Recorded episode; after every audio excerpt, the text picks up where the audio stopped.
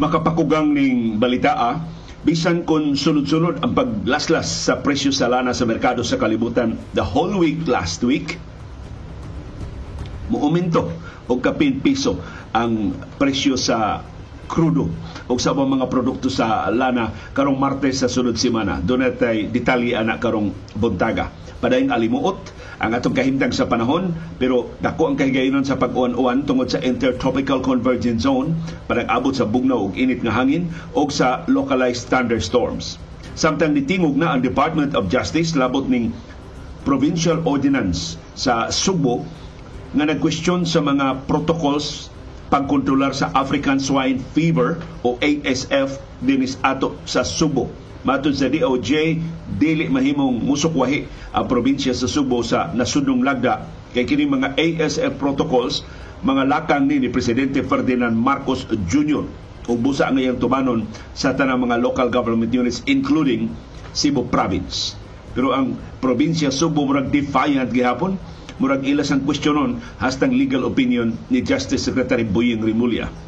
Samtang padayon ang taas nga bag-o mga kaso sa COVID nineteen sa Tibok Pilipinas, di na hinunsama kataas sa niaging adlaw, nagpabilin sa taas ang atong mga kaso din sa Central Visayas, labi na sa Cebu Province, sa Bohol Province, ug sa Negros Oriental. O ning atong pagtimaan sa Mother's Day, karong adlawa, niya di may balita gikan sa United Nations, unom nga to sa pito ka mga Pilipina ang mga matay kada adlaw tungod sa pagsabak ug sa pagpanganak.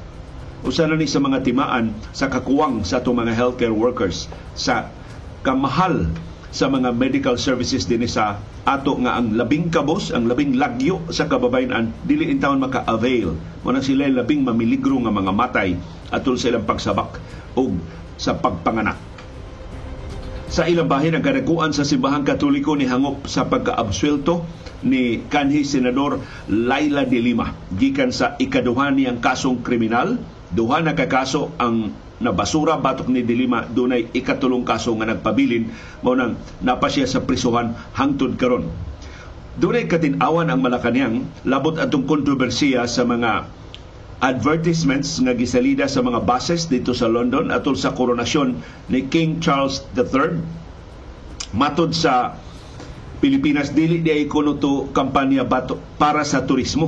Kampanya to pag-promote sa mga Pilipino, pag pag-brand sa atong nasod sa Pilipinas. Ngano magkinahanglan manta og branding unsa maning ato karong panggobyerno? Pakusganay sa marketing, dili ang pagpalambo sa substantial ng mga aspects sa atong pagduma sa nasod, ato natukion karong buntaga. Samtang ang Philippine Coast Guard wa mohunong sa pag-assert sa atong national sovereignty sa West Philippine Sea, nagpalutaw sila og mga boya. Di lang aron sa pagtabang sa mga barko nga molawig sa West Philippine Sea, kundi gibutangan gyud nila og Philippine flag pagtimaan sa atong nasudnong soberenya. Diya sa atong nasudnong teritoryo, diya sa atong exclusive economic zone sa West Philippine Sea. Siya rog di makasabot ang China o ubang kanasuran. Samtang sa Southeast Asian Games, nidaog ang Gilas Pilipinas men, nidaog sab ang Gilas Pilipinas women, pero wa na'y kahigayonan maka gold medal ang Gilas Pilipinas women. Ang Gilas Pilipinas men posibleng mahiagom gilayon sa Indonesia atol sa semifinals. Og doon natay latest nga medal tally sa Southeast Asian Games, nagpabilin iumot ta sa ikaunom, pero gamay na lang kaayo og labaw in terms of gold medals ang niilog sa atong ikalimang luna, ang Singapore. Pero mas sikit pa gyud na ang nagsunod nato nga Malaysia. Ato nang subayon karong buntaga.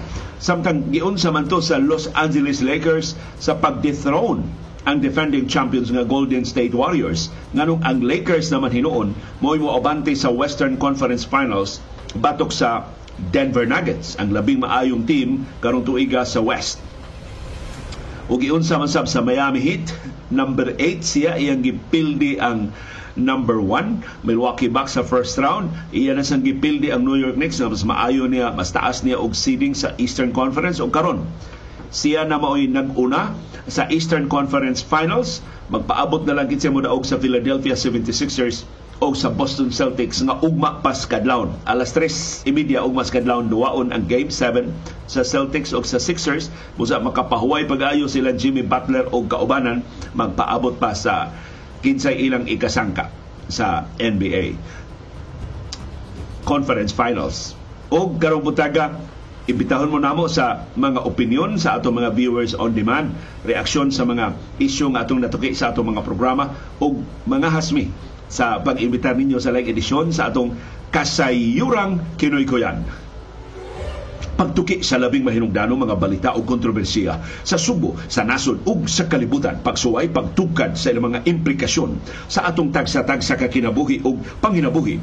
Baruganan kada alas sais sa buntag, mauna ni ang among Baruganan.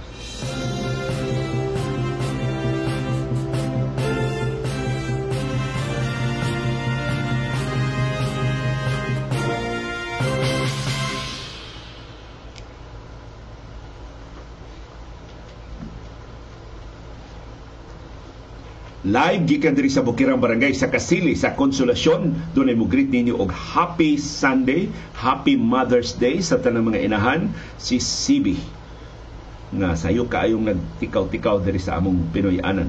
Yung mga yun niya migpasaylo ni C B wa tay panahom sa kilom-kilom gahapon kay ready na kaiming C B ng lingkod na midiri at tubangan sa among uh, kamera para sa atong panahom sa kilom-kilom.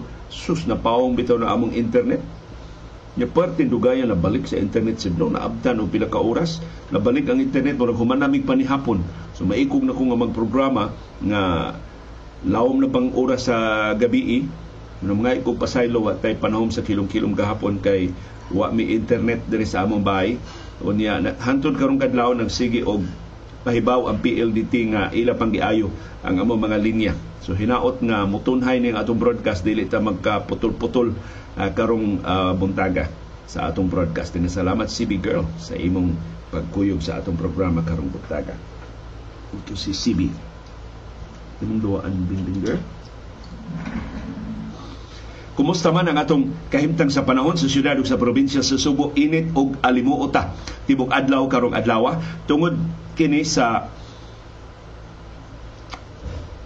ting-init na dili sa ato niya nag-ung-ung pagyud ang El Nino. Mao ni hinungdan sa kataas sa atong uh, temperatura ug gipasidan-an ta posible nga mas mosaka pa ang atong temperatura sa mosulong nga mga adlaw sa onset na sa pormal nga pagsugod sa El Nino dinhi sa ato.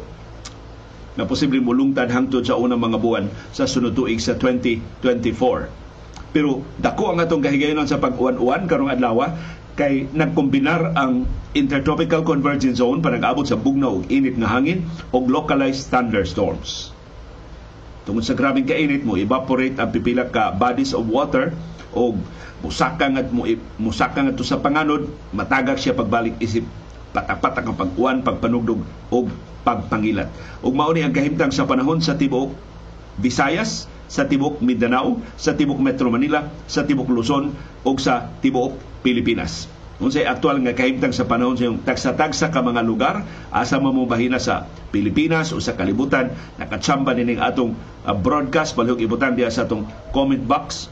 Pero murag doon na may kakulian ang atong comment box sa sa YouTube, no? Uh, I, I don't know, tungod diya linis sa akong pag...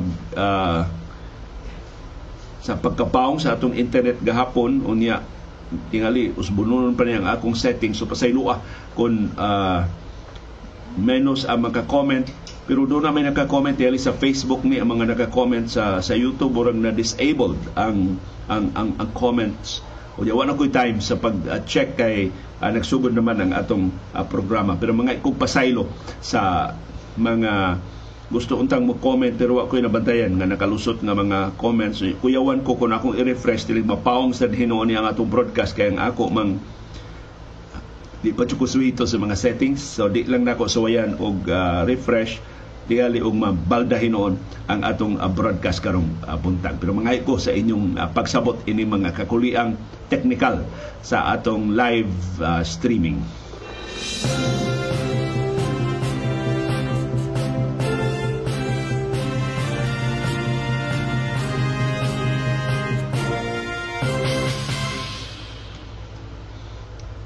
Ang di maayong balita, nagsilitag expect nga mo us-us ang presyo sa lana o niya sa Martes. Wa ta ka-realize na pagsige niya og tibugsok sa presyo sa lana the whole week last week, ang rason adto mao ang paglig-on sa U S dollar. Tungod sa paglig-on sa U S dollar, mas mahal ang lana kung paliton sa mga currency sa ubang kanasuran sama sa peso sa Pilipinas. So mao na rason nga nung bisag ni us-us ang presyo sa lana sa world market tungod sa kalig-on sa dolyar, nagkilantag mas daghang peso pagpalit og samang gidaghanon sa lana. Ug mao nay rason sigon sa mga eksperto sa industriya sa lana ngano nga mosaka ang atong dako ra ba ang saka sa presyo sa lana unya sa Martes sa sunod semana. Mao ni ang bana-bana sa mga oil traders tungod sa mas taas nga presyo sa importasyon sa mga produkto sa lana. Ang presyo sa krudo gitakdang umintuhan og one twenty ngadto sa one fifty kada litro sugod sa Martes sunod semana. So patubil na mo karong weekend, ayaw pa abuta karong Martes. Ang gasolina gamay ra ang aumento, pero aumento gihapon twenty centavos ngadto sa fifty centavos ang kada litro. Ang kerosene dako-dako ang aumento, one gis ngadto sa one forty kada litro. Mao ni ang dili maayo nga sinugatan namo ninyo karong sa iyong buntag sa Domingo. Bisan ko ni us-us ang presyo sa lana sa world market tibok semana sa niaging semana, pero ang paglig-on sa U S dollar mao'y responsable ngano nga mosaka ang presyo sa lana dinhi sa ato sa Subo ug sa babahin sa Pilipinas nga ipatuma na unya sa Martes sunod semana pohon.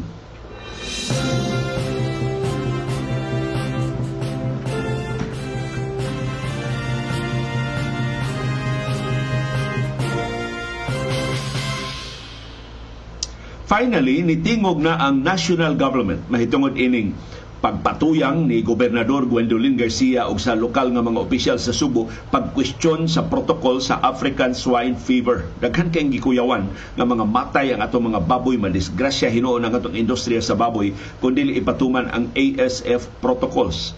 Pero unsaon taman ni pasarman og provincial ordinance ang Cebu Provincial Board nga nagdili og ni hulga og silot sa mga opisyal sa Bureau of Animal Industry B A I kung padayon silang mag-random testing, padayon silang nga mo patuman sa A S F protocols nga naglakip sa pagpatay sa mga baboy nga konfirmado nga dunay A S F. Tungod ini, nagpakahilo man ang B A I, mahadlok man sila nga na naman sila kaso dias ombudsman tila mapunan ang ilang mga kaso, pero gipat, padayong gipatuman sa B A I ang ilang mga lagda sa pagpada sa atong mga karne ngadto sa gawas sa Subo. Pero wala sila mahimo sa pagsusi kay dakpon man sila. Ang mga pulis gisugo man nga dakpon sila kun magpadayon sila random testing og A S F uh, testing dinhi sa ato sa Subo. So nitingog ang Department of Justice, pinagi ni Justice Secretary Jesus Crispin Remulla.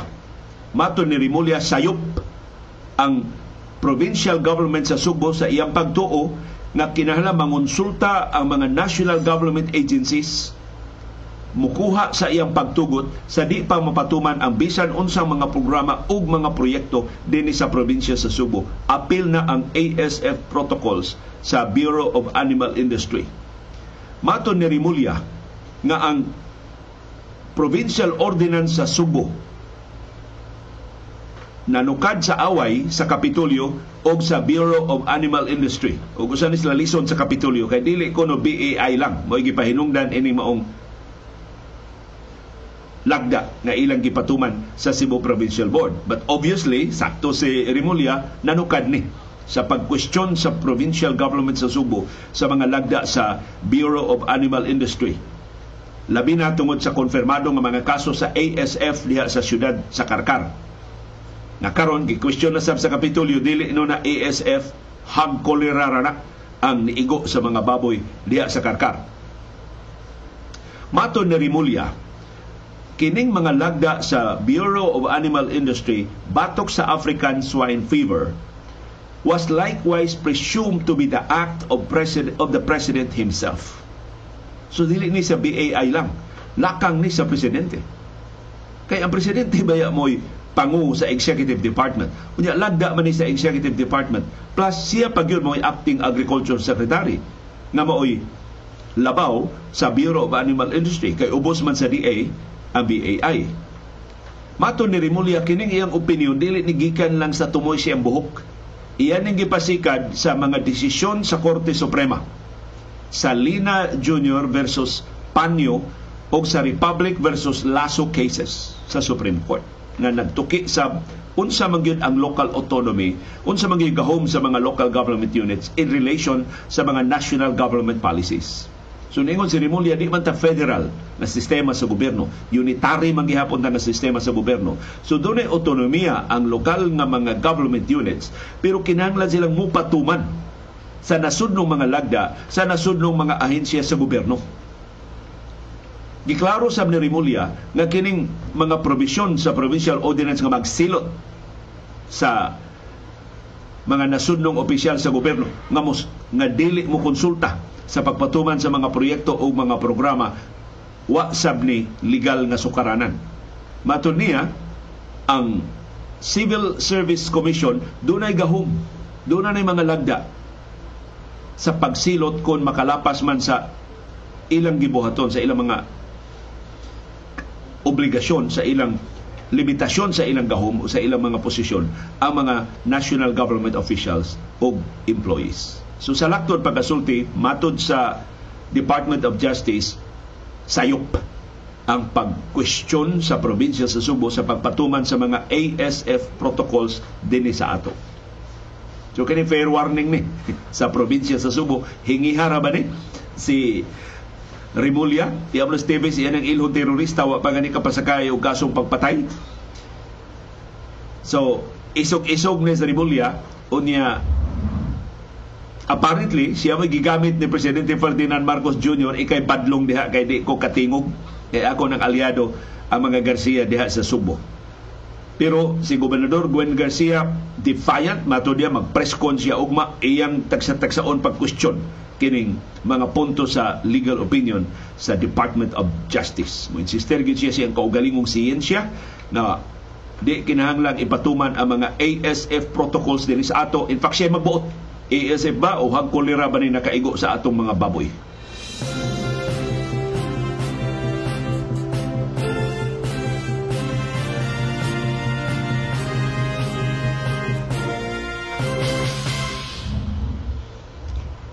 Nagpabiling taas atong bag-o mga kaso sa COVID nineteen gireport sa Central Office sa Department of Health. Doon natay two thousand sixty-five ka bag-o mga kaso sa COVID nineteen gahapong adlaw.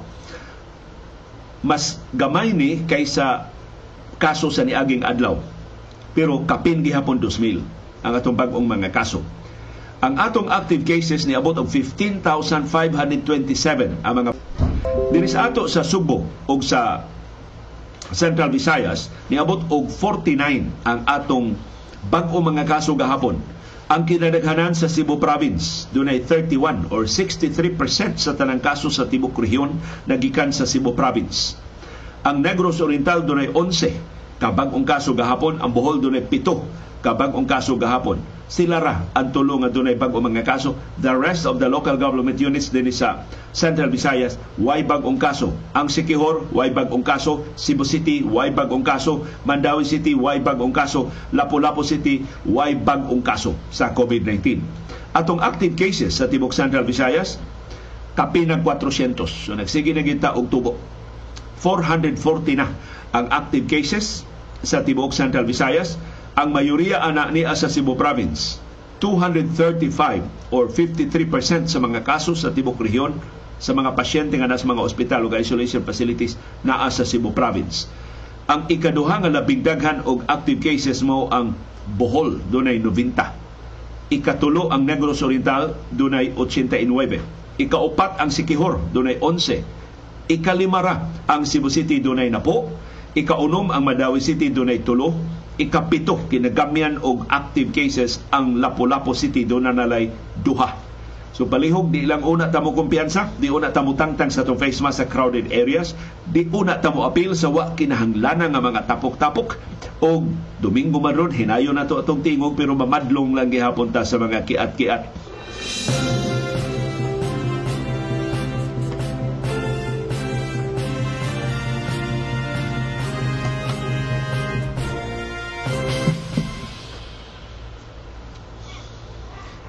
Happy Mother's Day sa tanang mga inahan karong adlaw. Happy Mother's Day ni Mami Tining, akong inahan naa sa Basak sa siyudad sa Lapu-Lapu.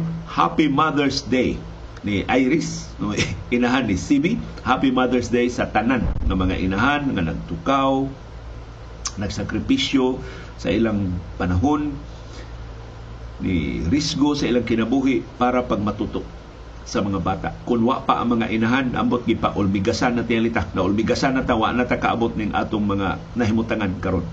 So, why kinutuban ang atong pasalamat sa why kinutuban nga gugma sa ato mga inahan. Pero ni ay pahinumdum nato nga kawa nato igabaos sa ato mga inahan. Specifically ang gobyerno sa Pilipinas pagkaway gugma ngadto sa mga inahan. Sigon sa United Nations, unom ngadto sa pito ka mga Pilipina ang nangamatay kada adlaw tungod sa pagsabak o sa pagpanganak. Og ang rason, ang United Nations mo ni-point out ini ha, ato ning kaugalingong figure sa Philippine Statistics Authority. Pero wa ma-highlight sa atong Department of Health, sa atong mga ahensya sa gobyerno, ang United Nations mo nitawag sa atong atensyon. Unom nga to sa pito ka mga Pilipina ang mga matay kada adlaw tungod sa pagpanganak o sa pagsabak. Sa musunod nga mga rason, unavailability sa health services. Why reproductive health services ang gobyerno nga gitanyag ngadto sa kababayenan sa daghang dakong bahin sa atong nasod. Naa dinhi sa mga population centers pero sa lagyo itong mga barangay non-existent kining reproductive health services sama sa prenatal services. Why mga midwives ang lagyo nga mga lugar. Ikaduha, inaccessibility. Lagyo man sila, layo ra sila gikan sa mga health centers. Why ni tabang? Nag-iya-iya lang panganak ang mga inahan og sila dako kay risgo sa maternal deaths. Ikatulo, unaffordability. Mahal kaayo. Naaman, ro mahal. Naatay general services para unta sa kahit universal healthcare pero wa man punduhi sa atong gobyerno. Sumutakilid ang mga pasyente pagbayad sa mga ospital. Wa man sila ikatakilid. Wa man itaon sila kwarta sa mahal kaayong ipang, ipangbungat ng mga serbisyo sa mga ospital. Unaffordability.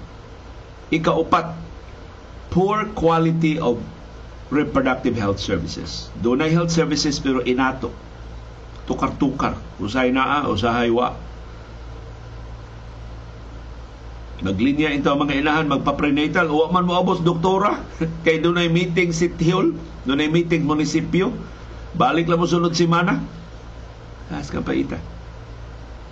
Ug dakong kaawawan ini, ang nitawag sa atong atensyon, mao ang United Nations Population Fund, U N F P A Philippines.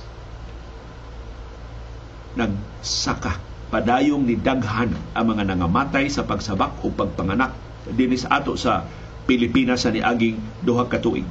Ang gibasihan sa U N ining ilang figures mao ang report sa Philippine Statistics Authority nga one thousand four hundred fifty-eight ka mga Pilipina ang nangamatay sa maternal causes in twenty nineteen. Bisaka ni ngadto sa two thousand four hundred seventy-eight in twenty twenty-one. So imbis maminusan ni saka pagyud ang mga babae na nangamatay sa ilang pagsabak o, o sa pagpanganak.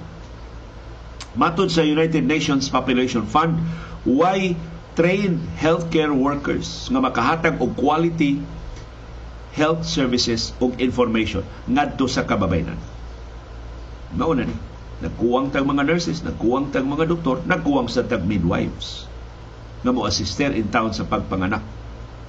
Matod sa United Nations, sa kada one thousand three hundred ka mga babae of reproductive age, usara ka public health midwife ang nag-atiman nila. Diyos. Usaon pag-ato? Usaon pag-atiman sa usa ka midwife sa one thousand three hundred ka mga babae? fourteen porsyento sa mga nagsabak nga kababayan-an why regular check-ups, why medical care nga nadawat atul sa ilang pagsabak. So wa masusi ang posisyon sa bata, ang kahimtang sa bata, unsay posibleng komplikasyon ining panganak. So abot na sa term sa pagkahimugso sa bata, daghan kaayo diyang mga problema nga wa makit-i kay wa may prenatal services, wa may medical services para sa kababayanan. Usa sa kada napo ka mga Pilipina nga manganak way assistance gikan sa healthcare personnel atul sa childbirth. So siya-siya rin tayo mga anak, ang mga sakop sa pamilya ni mutabang dito, mga silingan tutututuan na dito inig panganak. So dako kaayo ang risgo sa maternal deaths. Ang nag-una nga mga komplikasyon sa maternal deaths, kini mga komplikasyon sa pagpanak nga resulta intawd sa pagkamatay sa inahan, usay mo apil ang pagkamatay ang mga bata, naglakip sa mga rason nga preventable kung doon na palang untay proper medical interventions o adequate healthcare system ang Pilipinas. Ang kataas sa bayranan sa healthcare services mao'y laing problema. Dini sa syudad, for example, why problema kay daghan man kay mga ospital pero di man makaabot sa bayranan sa mga ospital. So, mga matay gihapon ang mga mag komplikasyon sa mga manganak dini sa mga population centers.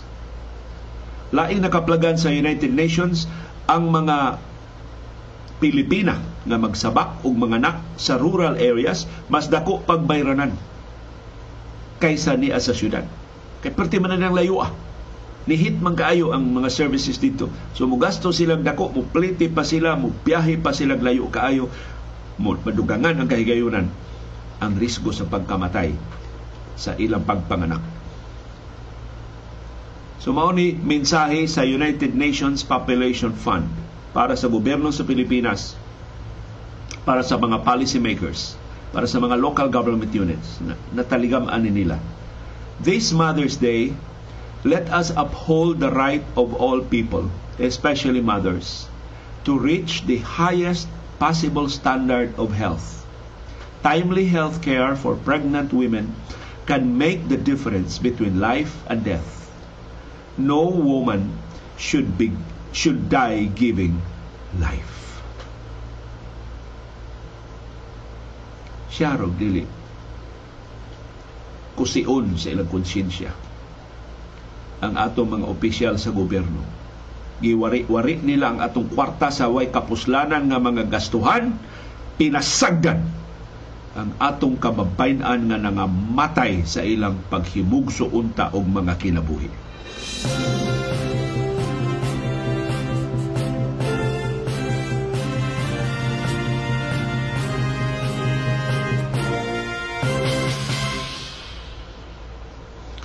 Nipadayag sa ilang kahinangop ang kadaguan sa simbahang Katoliko o gubang relihiyoso nga mga grupo sa pagkaabsuelto ni kanhi Senador Leila de Lima. Ang mga church leaders ubos sa One Faith, One Nation, One Voice movement nagsaulog sa pagkaabsuelto ni de Lima gikan sa ikaduha niyang kasong kriminal nga giatubang.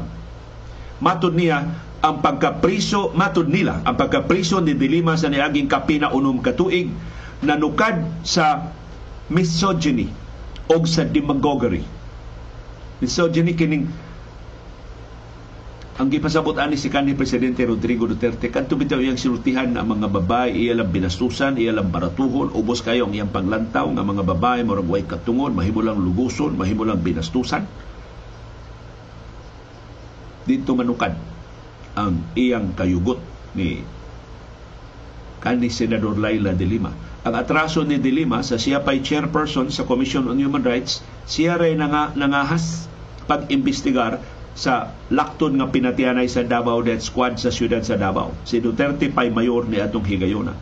In fact, sa testimonya sa mga sakop sa Davao Death Squad na ni-testify sa Senado, pati yun unta nila de Lima, gipapatay ni Duterte de Lima atong higayuna. May ganis de Lima, wa mo adto sa lugar nga iya utang atuon kay tuwa dito gipanglubong ang mga patayng lawas dito nga pas dilima dito atong awaaw kay distrito sa Davao patay untas dilima.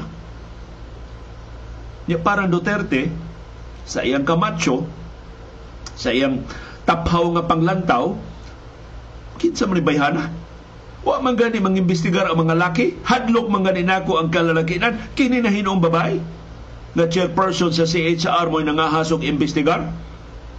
Kapag ka-presidente niya, bausan niya sa dilima.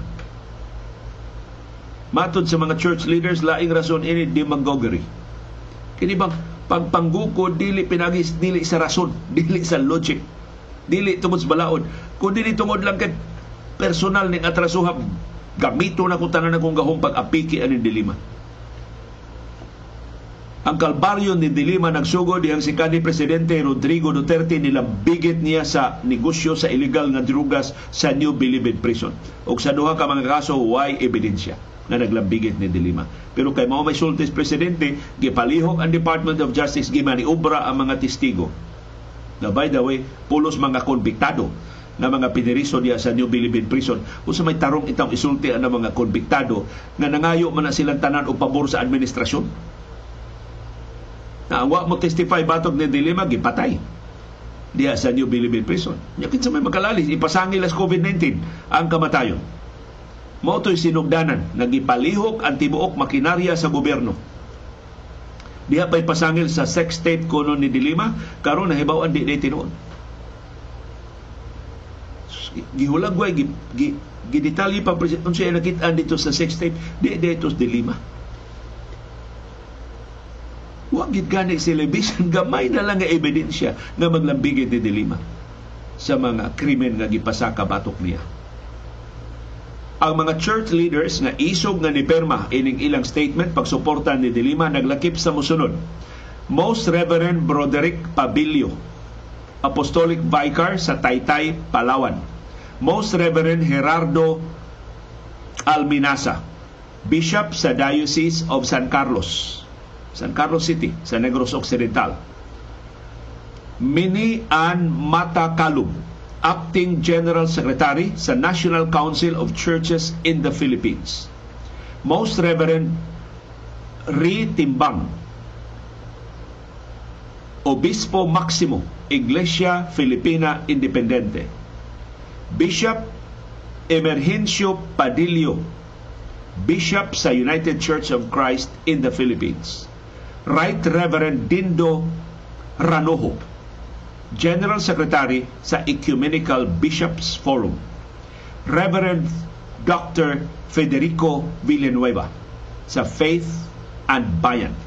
Sister Rowena Pineda, Chairperson sa Sisters Association of Mindanao. Sister Maria Lisa Ruedas, Daughters of Charity, Justice, Peace, and Integrity of Creation. Giauhagsab sa mga church leaders na ibasura na kanang ikatuto nga kaso sa illegal nga drugas ni Dilima nga wa say klaro nga mga ebidensya. Ang eskwelahan nga graduaran ni Dilima ang De La Salle University ni hangup sa iyang pagkaabsulto ni padayag sa ilang suporta pinagi sa paglight sa ilang tibok nga building sa signature nga blue color ni Dilima. Sa iyabahin, si kanhi Presidente Rodrigo Duterte ningon, wa ko'y labot anang kaso ni Dilima. Basta lang, pagkabakakong dako sa kanhi Presidente, kay bautang tanan. Kinsay nagpasiugda ining tanan. Kinsay nagpalihok sa sistema sa hustisya aron lang pagtagbaw sa iyang personal na panimaus, sa iyang pagdumot dots bukog.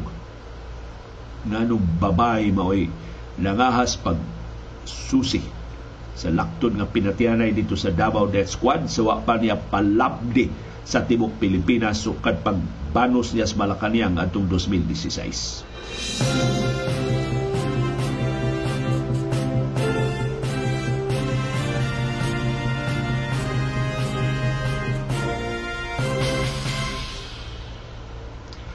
Wa pamuhunong ang Philippine Coast Guard pag-assert sa atong national sovereignty diha sa West Philippine Sea. Daghang salamat sa ilang mga initiatives, the latest of which mga pagbutang og mga boya diha sa West Philippine Sea. Lima ka boya ang gibutang sa Philippine Coast Guard sa West Philippine Sea sa nangagi nga mga adlaw. Navigational aid ni sila para sa mga barko na maglawig diha sa West Philippine Sea, pero magsilbisab nga sovereign marker para sa atong pag-angkon sa West Philippine Sea nga kabahin sa atong nasudnong teritoryo. Matod sa Philippine Coast Guard, gibutangan nila og Philippine flag ang mga boya aron pagpalig-on sa atong presensya diha sa West Philippine Sea. Usa sa mga lugar gibutangan og daghang mga boya mao ang Julian Felipe Reef, ang teritoryo nga giangkon sa Pilipinas pero gisigihag libot sa mga maritime militia vessels sa China. Pipila ka mga Chinese militia vessels nilibot bisan sa pagbutang sa boya, wa gid batasan ning taga China. Matod sa Philippine Coast Guard sa ilang pagsusi, wa pay bisan usa ka boya nga gihilabtan o gitangtang sa China. Pero simpako mahitabo na matod sa Pilipinas, andam silang mo protesta sa lakang sa China. Ang Philippine Coast Guard nakapahimutang na og napo ka mga boya sa nagkalilain nga mga lugar sa West Philippine Sea. Gipaabot nga mamutang sila og dugang unom ka mga boya karong tuiga. Gawa sa pagpamutang og higanti ni mga boya, makasugakod ni dagko kay loud diha sa West Philippine Sea, nang hatag sab ang Philippine Coast Guard og mga libro na donasyon, mga pagkaon o mga supplies para sa kabataan sa Pag-asa Island. Ang kinadakang isla na gipuy-an o mga sibilyan, kabahin sa West Philippine Sea nga giangkon o kabahin din na sa itong teritoryo kay duol na kay na sa Palawan. In fact, kabahin na sa Palawan, giisip siya munisipyo o barangay sa Palawan. Nagsalamat sa Philippine Coast Guard sa ilang pagpakabana samtang mangandamta sa joint patrols. Sa karon wa na hilabdi ang barko sa Philippine Coast Guard. Ay hapit naman magsugod ang joint patrols uban sa Estados Unidos, Japan, South Korea ug ubang kanasuran. Australia narisaad na nga moapil pagpatrolya diha sa West Philippine Sea. Atong tan-awon sama ba gihapon ka agresibo o ka bully ang taga China.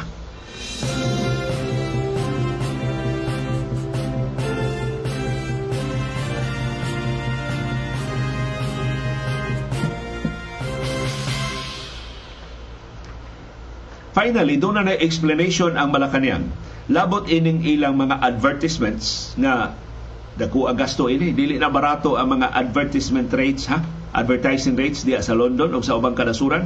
Pero magbutang sila og mga advertisements sa mga public transportation, sa mga billboards, sa ubang kanasuran, sa nakalilaing kanasuran sa kalibutan para ining ilang kampanya. Gipasabot sa Office of the Presidential Adviser on Creative Communications, O P A C for short. Ambot Merkano man ni Soriano, kasabot ba siya unsay kahulugan ang O P A C, pero mo iyang gigamit nga acronym sa iyang opisina. Kini kuno branding campaign sa Pilipinas, dili ni pag-promote sa mga tourist destinations. So di kuno ni slogan sa turismo, branding campaign kini para sa Pilipinas. Matod sa pangu sa O P A C nga si Paolo Soriano, gilusad nila ang We Give the World Our Best the Philippines campaign aron sa pag-uplift sa Filipino name o reputation worldwide. Magkinala tag advertising campaign aron sa pag palambo sa atong imahe sangahan sa mga Pilipino o sa Pilipinas. Unsaman, iagi na lang natong advertising, iagi na natong marketing campaign, pagpahumot sa atong nasod. Di ka maayo mo konsentrita sa mas substantive na aspeto sa atong pakikigala sa ubang kanasuran. Pinagi sa paghimong mas makiagayon sa pagbukbo sa ilang puhunan din sa ato. Pinagi sa pagpalambo sa atong nasod. Pagpalambo sa panginabuhi sa atong katawhan. Sa manito ay luna sa marketing. Uy, sa doon, doon na ba'y laing nasod ng marketing?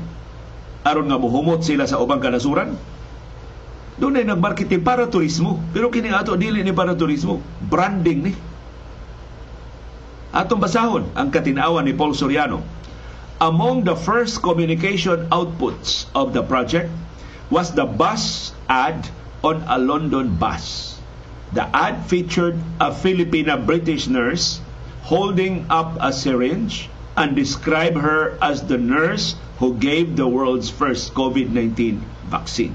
Kung tinuod ni, ang gipasabot ani si Mary Parsons, Pilipina nga nurse diha sa Britanya. Sa tanang mga nurses sa Britanya, siya ay napilian nga mo administer sa labing unang bakuna batok sa COVID nineteen sa tibuok kalibutan. Kaya ang Britanya man may labing unang nakapamakuna batok sa COVID nineteen katong ilang AstraZeneca. Mas malampuson ang Moderna o Pfizer, pero naunhan sila mas una ang AstraZeneca nga na-administer sa mga pasyente diha sa Britanya. Og si Mary Parsons mao'y nakabakuna sa first COVID nineteen vaccine. Ug ang ayan gitinuod siyang pasidunggan, mao kuno to ang ilang gihimuan sa unang ad. The ad came out in time for King Charles the third's coronation in London, where a large international crowd was anticipated to attend the historic pop global event. So gituyo ko no to nga dito sa London atol sa koronasyon ni King Charles kay daghan kaayo nakatawhan sa ubang kanasuran ang mga adto. Aside from the ad featuring a Filipina British nurse, the campaign also presented similar videos overseas which tell stories about a Filipino caregiver in the United Kingdom and a barista in Italy. So di lang London, ubang kanasuran do na nasay mga advertisements. Matod sa O P A C, nangandam na sila sa pag-release sa samang campaign video sa ubang mga nasod sama sa United States o sa Middle Eastern cities aron pagpalambo sa imahe sa overseas Filipino workers, O F Ws, who are making name for themselves. Why lalis? The O F Ws are making name for themselves. Nganong ato mang i-promote? Di, dili ba mabaratilyo ang ilang accomplishments? Kung kinala ato pag yung i-hard sell ngadto sa ubang kanasuran, di ba paigo nga ang mga employers mangita gyud og Pilipinohon nga mga trabahante tungod silang maayon trabaho dito sa ilang mga nasod. Di padayon si Paolo Soriano, through this country branding campaign, we want to uplift the spirit of our overseas Filipino and honor them, particularly for their values that make Filipinos known to do their best at whatever chosen field, wherever they go, and whatever it is they do. They truly deserve this. Para de ekonomi sa ato mga overseas Filipino workers aron nadasig sila sa pagtinarong, pagbinuutan, o pagpadayon paghatag og dungog sa Pilipinas. Marketing campaign ang atong pasidungog ngadto sa mga overseas Filipino workers. How about uplifting their interests? How about protecting their labor and human rights? How about protecting the overseas Filipino workers from the abuses of their employers abroad? How about saving their lives? How about seeking justice sa ilang mga kamatayon, sa ilang exploitation? Nahimo ba na sa gobyerno sa Pilipinas? Suma, katong rason sa atong pagban sa deployment sa first-time O F W sa Kuwait. Kadto si Ranara Jobili, nagilugos o gipatay sa anak siyang employer sa Kuwait, ang iyang patenglawas gilabay sa disyerto. Hain man ang gobyerno sa Pilipinas sa dihang ng nangayo og tabang si Ranara Jobili. Nya dokumented na bagito, nangayo og tabang sa atong ibada, wa tagda. Hangtod giabusuhan, gipatay, gilugos gyud noon siya. I-substitute nato ang marketing campaign sa aktual nga serbisyo, aktual nga proteksyon sa atong mga overseas Filipino workers. Unsa man ulog-ulog ra gyud gutom ning gobernohan. Matod sa O P A C, makipartner sila sa Philippine Charity Sweepstakes Office, sa Department of Migrant Workers, sa Department of Tourism, o sa Department of Trade and Industry para sa image building project sa gobyerno. So, na tinuod ang atong pagduda ining opisina sa O P A C ni Paolo Soriano. Pahumot tragid ning opisinahan. Ma matandi ni nato og usa ka biyuda. Diha ko noy karaang biyuda sa usa ka lungsod nga kada buntag yun maghindik siya, maikipagkasudlay ang buhok, tanang pahumot, tanang alahas, adto siya sa merkado. Kay ngitag laki kay biyuda man. Ngitag, di, di pag-unsa sa mga biyuda ha, pero katikining biyuda ha, kung ano, dili ni representantes mga tarong nga biyuda. Ngita dito, o mga guwapo sa merkado. Pag-abot sa merkado, ang tanang guwapo mo lihay, bisan andi guwapo mo palayo, bisan gagmay mga bata, di ganahan mo doon sa biyuda. So finally, naingon na biyuda, kadaghan akong kwarta. Kanindot na akong mga gisulog, kais-is na akong panit, hamis akong kutis. Di pa man ko ingon na nakahamtong. Kaanyag sa akong panagway. Unya mo islag sila nako, mo palayo sila nako. Sila mao'y problema, dili ako mao'y problema. Hantod ang biyuda, gisultihan sa iya mga parinti. Ngaday,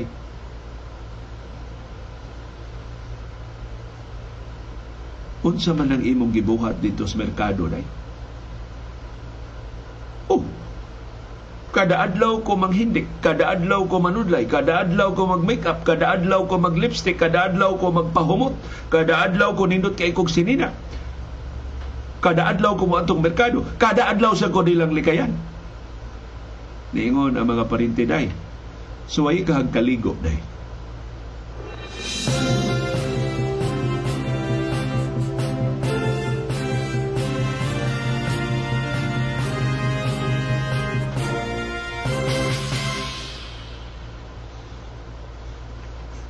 Og niya na, ang atong mga atleta na ningkamot in town paghatag og kadungganan sa Pilipinas, pero ang mga politiko nga kuyog nila mao'y nagsigi og inilugay og kredito. Wa na magkadimao ang atong kausa sa Southeast Asian Games sa Cambodia.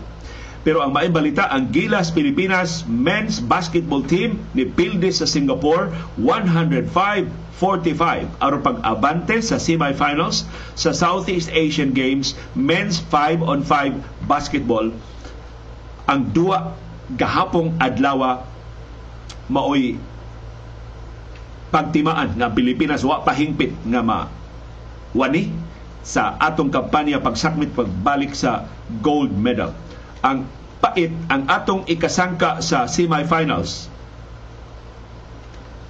Mao posible ang defending champion nga Indonesia. Kinsa dunay duha kadaog wa pay pildi o ang Thailand nga duha sa kadaog ug wa pay pildi. Mag-agad ni kinsa ang mag-una sa top spot sa Group B. Si Marcio Lassiter, mao'y top scorer para sa Gilas Pilipinas with sixteen points. Si C J Perez, doon ay thirteen points. Si Justin Brownlee, doon ay twelve points. Si Jerome Lastimosa, doon ay twelve points. Si Mike Phillips, doon ay twelve points. Si Brandon Ganuelas Roser, doon ay ten points. Si Arvin Tolentino, doon ay nine points. Si Chris Newsom, doon ay seven points. Si Christian Stan Hardinger, doon ay seven points. Si Mason Amos, doon ay four points. O si Chris Ross, doon ay three points.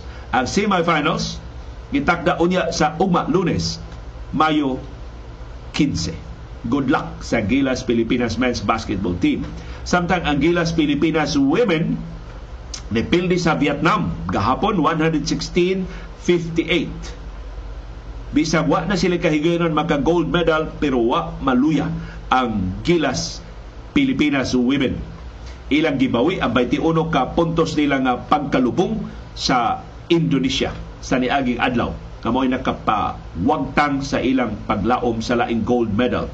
Si Kate Castillo mao'y nangu sa Gilas Pilipinas women oban ang iyang twenty-two points. Si Jack Animam doon ay sixteen points. Si Claire Castro doon ay fifteen points. Si April Bernardino doon ay twelve points. Si Janine Pontejos doon ay eleven points. Si Camille Clarin doon ay eleven points. Ni-improve ang Gilas Pilipinas women sa record na three one. ang Indonesia. Mo'y gi katakda nga musakmit sa gold medal kay makigsangka pa siya sa host nga Cambodia ug Singapore nga giisip na dili lig-on nga mga teams. Nagkinahanglan na lang ang Indonesia og usa ka daog aron sa pagpalig-on sa kahigayunan sa kampeonato. Ang tinguha sa Pilipinas posibleng mabronse pa jud ang atong medalya, dili gani silver kay duha pa kalig-on kay nga mga teams ang ikasangka sa Gilas Pilipinas women, ang Thailand na perennial contender og ang Malaysia kinsa nakadaog og bronse sa niaging Southeast Asian Games. Ang Gilas Pilipinas women makigsangka sa Thailand karong adlaw alas dose sa udto sa atong oras dinhi sa Pilipinas. Good luck sa atong kababayan sa Gilas sa Pilipinas basketball.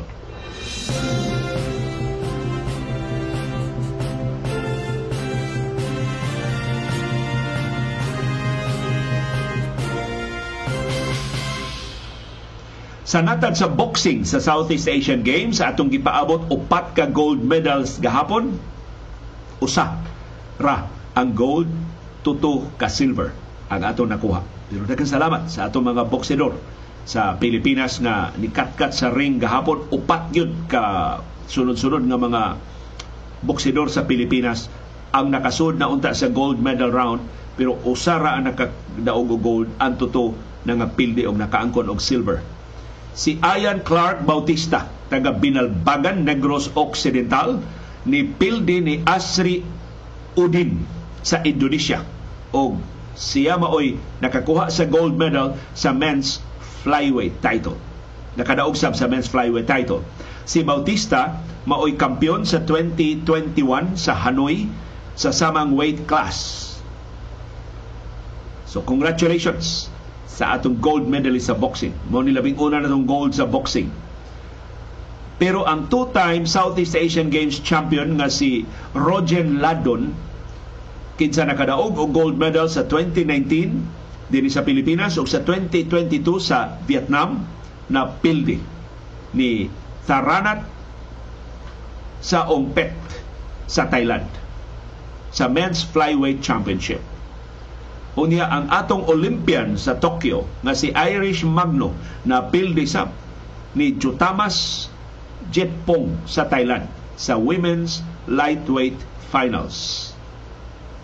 Si Magno mautay ni daog sa gold medal atong twenty nineteen dinhi sa ato sa Pilipinas, pero kining boksidor nga Thai nga iya yung karibal ni pildi niya sa round of sixteen sa twenty twenty-one Tokyo Olympics. Lain na itong boksidor si Risa Pasuit na pildi sa Vietnamese nga si Thi Linh Ha sa women's lightweight finals. Pero karong adlaw Domingo dunay laing upat ka mga boksidor sa Pilipinas ang mukatkat sa ring. Ang Tokyo Olympic silver medalist tagaamo sa Bukidnon sa way dapig-dapig si Carlo Paalam. Ang Tokyo Olympic silver medalist nga si Nesty Peticio mo boxing sab karong adlaw, si Paul Jolifer Bascon ug ang Filipino-British nga si John Marvin. Ug ingon man ang manghod nga laki ni Peticio nga si Norland Peticio. Si Paalam maningkamot pagkuha og gold sa bantamweight class batok ni Aldums Siguro sa Indonesia.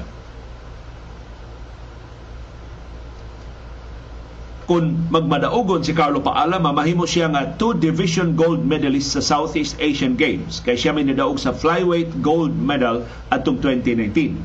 Si Nesty Peticio, thirty-one anyos na, maningkamot pagkuha o gold sa iyang pakigsangka sa Indonesian nga si Ratna Sari Devi sa women's featherweight finals. Sa iyang bahin si Bascon makigsangka ni Rochakron Chontrong sa Thailand sa men's light welterweight finals. Og si Norland Peticio, twenty-one anyos pa ni ang manghod ni Nishi, maningkamot pagkuha og gold medal batok sa Thai boxer na si Bonjong Sinsiri sa men's lightweight championship. Si Marvin nga mooy gold medalist sa twenty seventeen Southeast Asian Games makigsangka ni Werapon Jongjoho sa Thailand sa men's light heavyweight finals. Congratulations sa atong mga medalist sa boxing. Good luck sa upat nato ka mga boksidor mukatkat sab sa ring karong adlaw.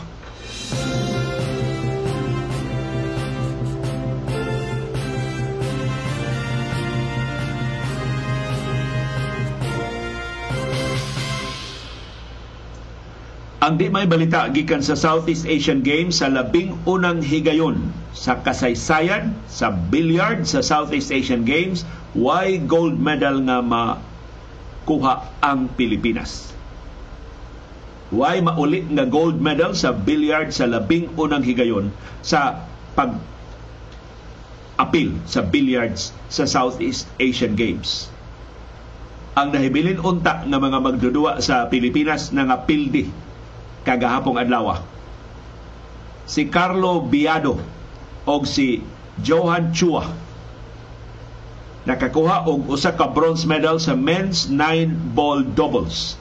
Napildi sila sa taga Myanmar nga silang Phony Mien Kiau og si Thao Jin Tet sa semifinals.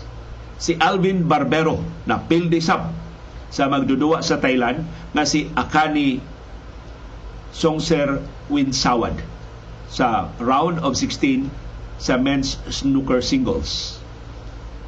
Ang ikaduhang bronze nga nakuha sa Pilipinas gikan sa veterano nga si Francisco de la Cruz.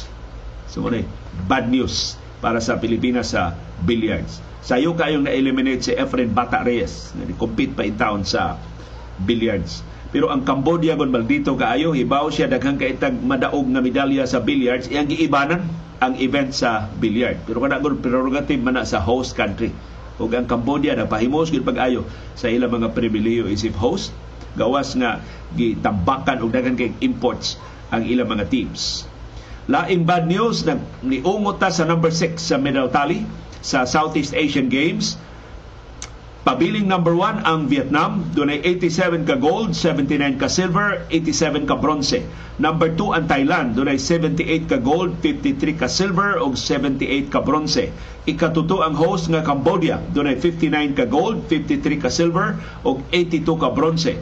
Number four ang Indonesia, fifty-seven ka gold, fifty-three ka silver og seventy-three ka bronze. Number five ang Singapore, mo iniilog sa atong luna sa ikalima, doon ay forty-one ka gold, thirty-three ka silver o forty-three ka bronze. Number six ang Pilipinas, doon ay thirty-seven ka gold, sixty-four ka bronze, ka silver o seventy-seven ka bronze. Sa ato pa ang atong biya sa Singapore, four medals, four gold medals na lang. Gahapon siyam pa to ka gold medals, karon upat na lang ka gold medals ang labaw sa Singapore nato. Hinaot maapsa nato ning Singapore kun budaog kini atong mga boksidor o mga athletes nga mo sangka karong adlaw. Ang atong latest nga mga gold medals gahapon nakuha ni Ian Clark Bautista sa boxing, si Kurt Barbosa naka gold sub sa taekwondo, si Arvin Alcantara naka gold sub sa taekwondo, og si Samuel Morrison naka gold sub sa taekwondo. Naghanal tong gold sa taekwondo. Og si Kirsty Alora naka gold sub sa taekwondo. Lain nagagold silang Francis Casey Alcantara o Ruben Gonzalez sa tennis men's doubles. Number seven ang Malaysia, doon ay twenty-eight ka gold, thirty-seven ka silver, seventy-three ka bronze. Number eight ang Myanmar, seventeen ka gold, sixteen ka silver o forty-eight ka bronze. Number nine ang Laos, doon ay unom ka gold, seventeen ka silver, forty-eight ka bronze. Number ten ang Brunei, doon ay duha ka gold, usa ka silver, unom ka bronze. Og number eleven ang Timor Leste, doon ay upat na ka bronze.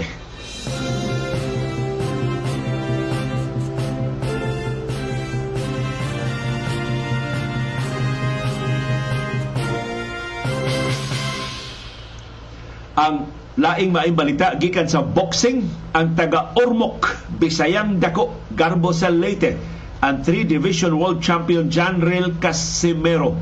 Human sa daghan kay niya mga pabadlong o mga pakauaw ni daog batok sa boksidor sa Namibia na si Filipos Ngitumbwa. Pinagi sa unanimous decision, iyang nadaog ang World Boxing Organization W B O Global Super Bantamweight Crown. Ang sangka gipahigayon gahapong adlaw sa Paranaque City. Ang thirty-four anyos na nga si Casimero ni pilde ni Ngitumbwa uban ang left hook sa sixth round. Perting kusugang kumo aning Janrel Casimero, pero ambot kinsay nagka-coach ani niya, kinsay manager niya, kinsay nagtudlo ani niya nga mamalika sa ring, magpinastos, mag magpinuang, mag, masigi ba og paukyab nga mahimo ra mangunta nga simple ba lang ang iyang pamoksing. Pero namagoy mga estilo ba ang mga pamoksing, dili man ang tanang boksidor sama kabuutan ni Manny Pacquiao na manguros inig karon din na manguros Manny Pacquiao, no, kay di naman siya Katoliko, pero lahi sad ang branding. Nagisgot ang branding ganina ni Paul Soriano para sa Pilipinas. Lahi sad ang branding aning Janrel Casimero. Moro siyang mag, magpabadboy o niya mara magpagkabadboy ba nga magkadimao iyang in English, magka, magpakauaw ba? Pakauaw hinoon ang iyang himuon. So, daghan maning fans si Janrel Casimero, mga pariente niya sa siyudad sa Ormoc. Congratulations, palihog may mayan ni Janrel. Dako kay ni siyang ugma, dako pa kay siya og kahigayunan nga mo sidlak pag yun sa boxing, minusan lang ng iyang pagkahambog. Pero kada put-on manguna, yano man kay ni Janrel. Nakakita mo ko ni Janrel, di pa kay ni daghagpatik. Buutan ni bataa. Pero akong nahibawaan mo, ragduna ba'y nakahonghong niya nga uh, gusto ka daghan kag sponsor, gusto ka musikat kapag ayaw, mauni. Pagpaukyab niya sa ring, pagpinastos niya, interview niya mo, panghangit niya sinumpagay, bundak-bundak niya sa imong kumo, inig atubang nimo sa mga sakop sa media aron sikat ka. Kay magpinuotan ka, matabunan gyapon ka kabuotang Manny Pacquiao. I don't know. Hinaud dunay makahonghong ni Janrel Casimero nga pamuksing diyang tinuod. Ayaw sa guli o mga wa kinahanglan na mga distractions.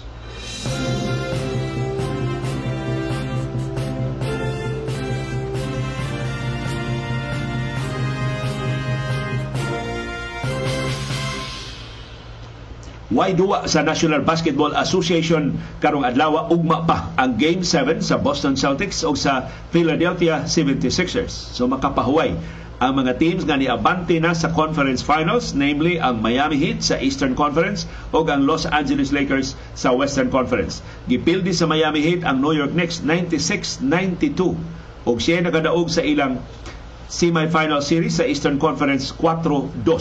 Og moabante na ang Miami Heat sa Eastern Conference Finals. Magpaabot na lang kinse mo daog sa Boston Celtics o sa Philadelphia seventy-sixers.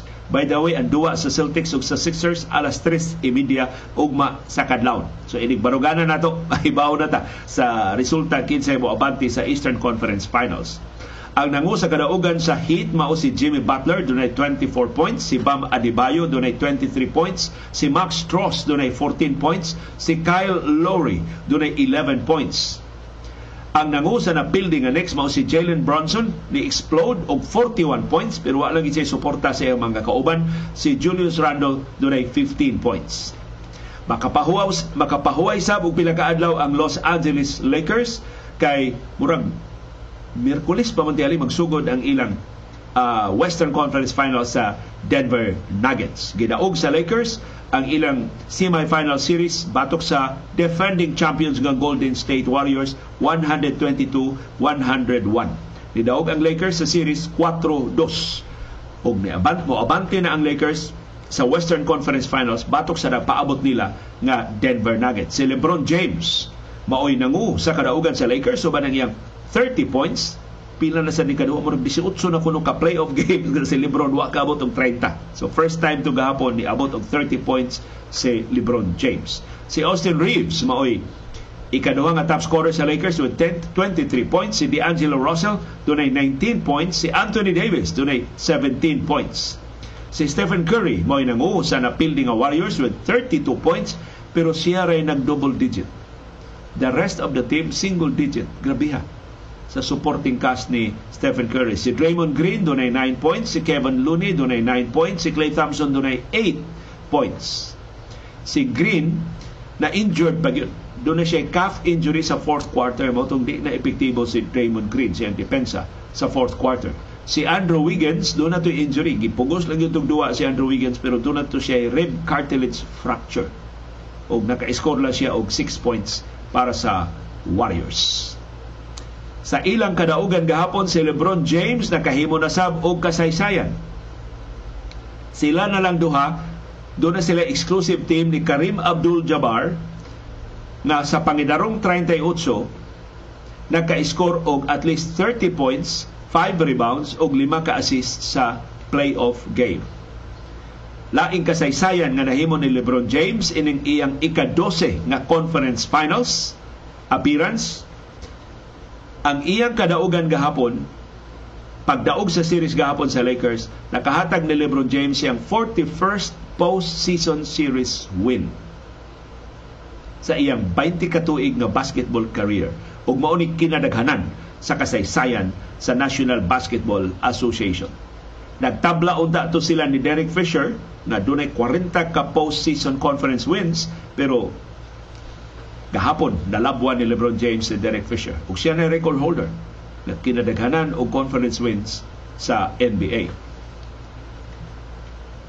Laing kasaysayan na himo sa Los Angeles Lakers, sila ray sila'y ikaduha nga number seven seed nga nakaabot sa conference finals.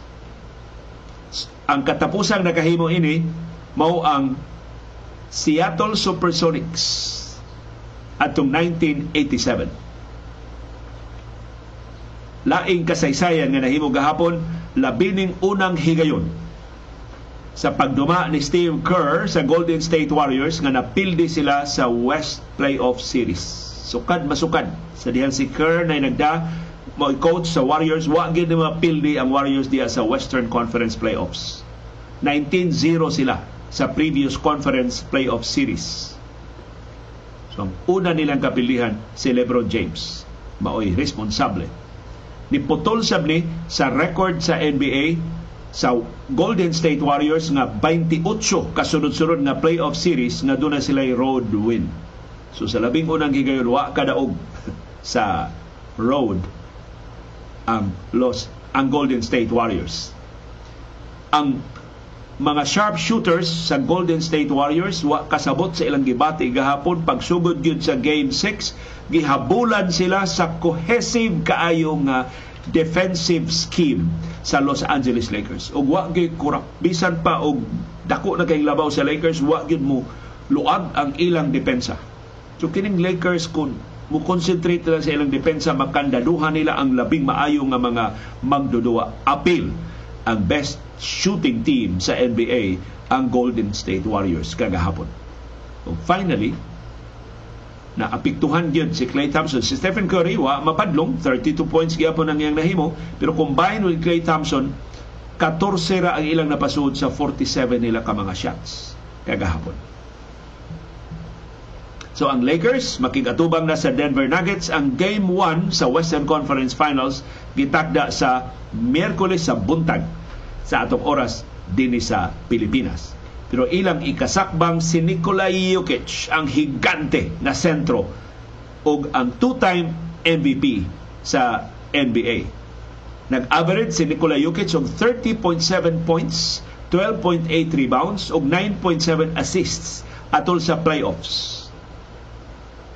Sa shortened twenty nineteen twenty twenty season, nag-atbang na, nag sila nagsangka sa Western Conference Finals ang Los Angeles Lakers o ang Denver Nuggets. Nidaog ang Lakers sa maong series four to one. Kausara nidaog ang Nuggets. Pero di pa sa makahinog si Nikola Jokic niadtong higayuna.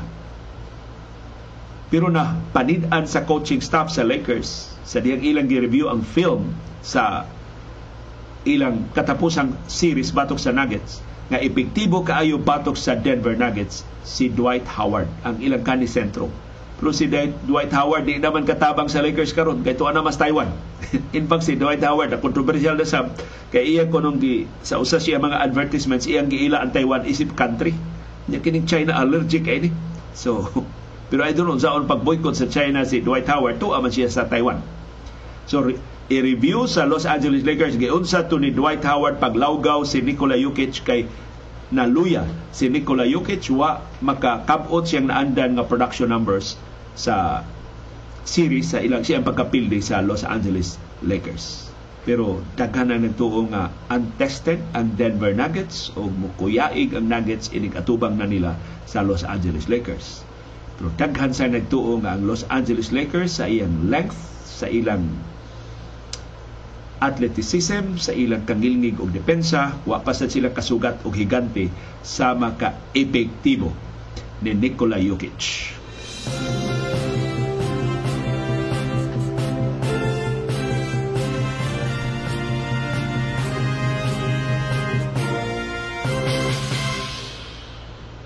Nagkasalamat sa inyong pagsabot sa atong mga kakulian teknikal o sa inyong aktibo nga pag-apil sa atong mga programa. Niya ang atong viewers' views, ang atong pagpabati ninyo sa reaksyon sa atong mga viewers on demand sa mga isyu nga gituki sa atong mga programa. Si Carlos Cordova ni-react mahitungod sa kagamay sa sweldo sa mga nurses din sa Pilipinas. Mato ni Carlos Cordova, diri sa Canada, twenty-five to thirty Canadian dollars per hour ang sweldo sa mga nurses. So, i-convert na nimo sa atong peso, one thousand two hundred twenty-seven pesos per hour ang sweldo dito sa Canada. So, matrabaho ka dito eight hours, sayon kayo nimo ten mil pesos ang imong makita. Dinis ato perting gamaya sa sweldo sa atong mga nurses. Si Rebecca Madali, mahitungod gihapon sa mga nurses, nurses are an abused lot for the longest time. Kung anha sa private hospital, pwerteng gagmaya og sweldo, wa pay saktong benepisyo. Kung sa government hospitals, they are hired as J Os or contractual, renewable every six months with no assurance that they will be hired again. Sa local government, naay mga health workers na tangtang due to political affiliations. In the case of doctors, it is insulting that some are hired as job order, as J O, or outsourced na mga staff.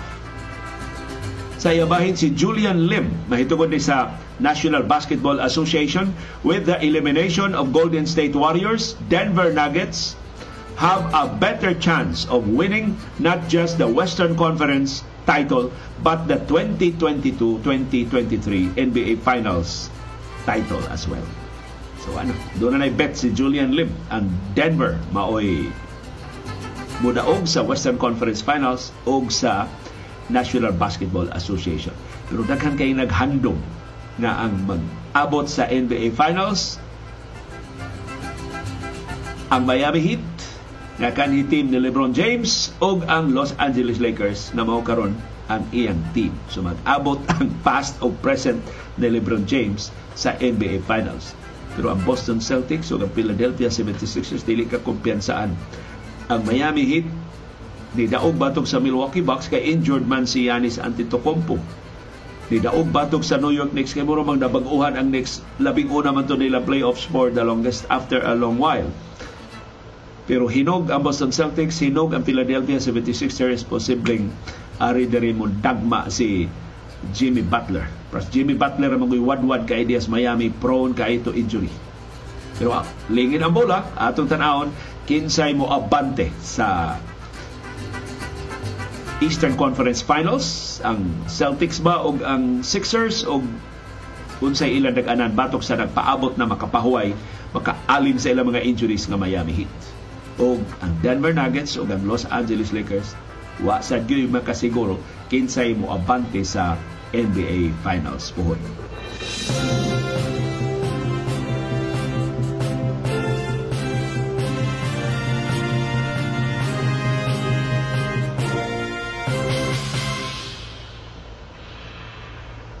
Dunay daghang matang sa kasayuran. Dunay kasayuran pinadailang, dalirang mahibawan. Dunay kasayuran mapuslan, angay patalinghugan. Dunay peking kasayuran, dili angay tuuhan. Dunay kasayuran gitaguan, gilumluman. Angayang kuy-kuyon sa katawan. Kasayuran kinoy-kuyan. Bases nga way mga driver ilusad na sa Europa, human na pamatud-i nga luwas sa karsada. Dako nga bus network ang manag-iya sa driverless buses padagano na sunod simana. Driverless buses unang gilusad sa Scotland. Jismil ka pasahero kada simana ang gitakdang maserbisyuhan. Lima ka single deck buses maunay suwayan, kinaunahan nga automated local bus service sa tibuok kalibutan. Autonomous technology sa buses na suwayan na, pero unang higayon sa buses nga rehistrado sa lokal nga mga ruta. Gidasig ang mga pasahero sa pagsalig o pagkumbiyansa kay napamatud-an nga mas luwas ang teknolohiya. Doon na hinuoy gamay nga problema. Gidili pa sa mga balaod karon sa Britanya ang fully autonomous vehicle sa kadalanan nila. Maong dunay safety driver duol sa manubela pero dili manghilabot kon way emerhensiya. Sa ato pa ang driver mangyugpos lang sa lingkuranan, di kahigap sa manubela kon autonomous mode ang sakyanan. Doon na sa'y konduktor nga motiket o muhatag o katinawan sa mga pasahero kon sa mga ruta doon na sila'y kalibgan. Di pa automated ang ticketing system nga gihuptan. Gipasalig sa operator nga ang onboard system mas kasaligan kaysa tawhanon nga mga driver nga mao'y atong naandan. Makabantay sa tanang naglihok sa kadalanan, maong ang panagbangga hingpit yung malikayan. Ang bases doon na sa'y daghang optical camera, magsigi og suhid sa kinatibukan sa karsada.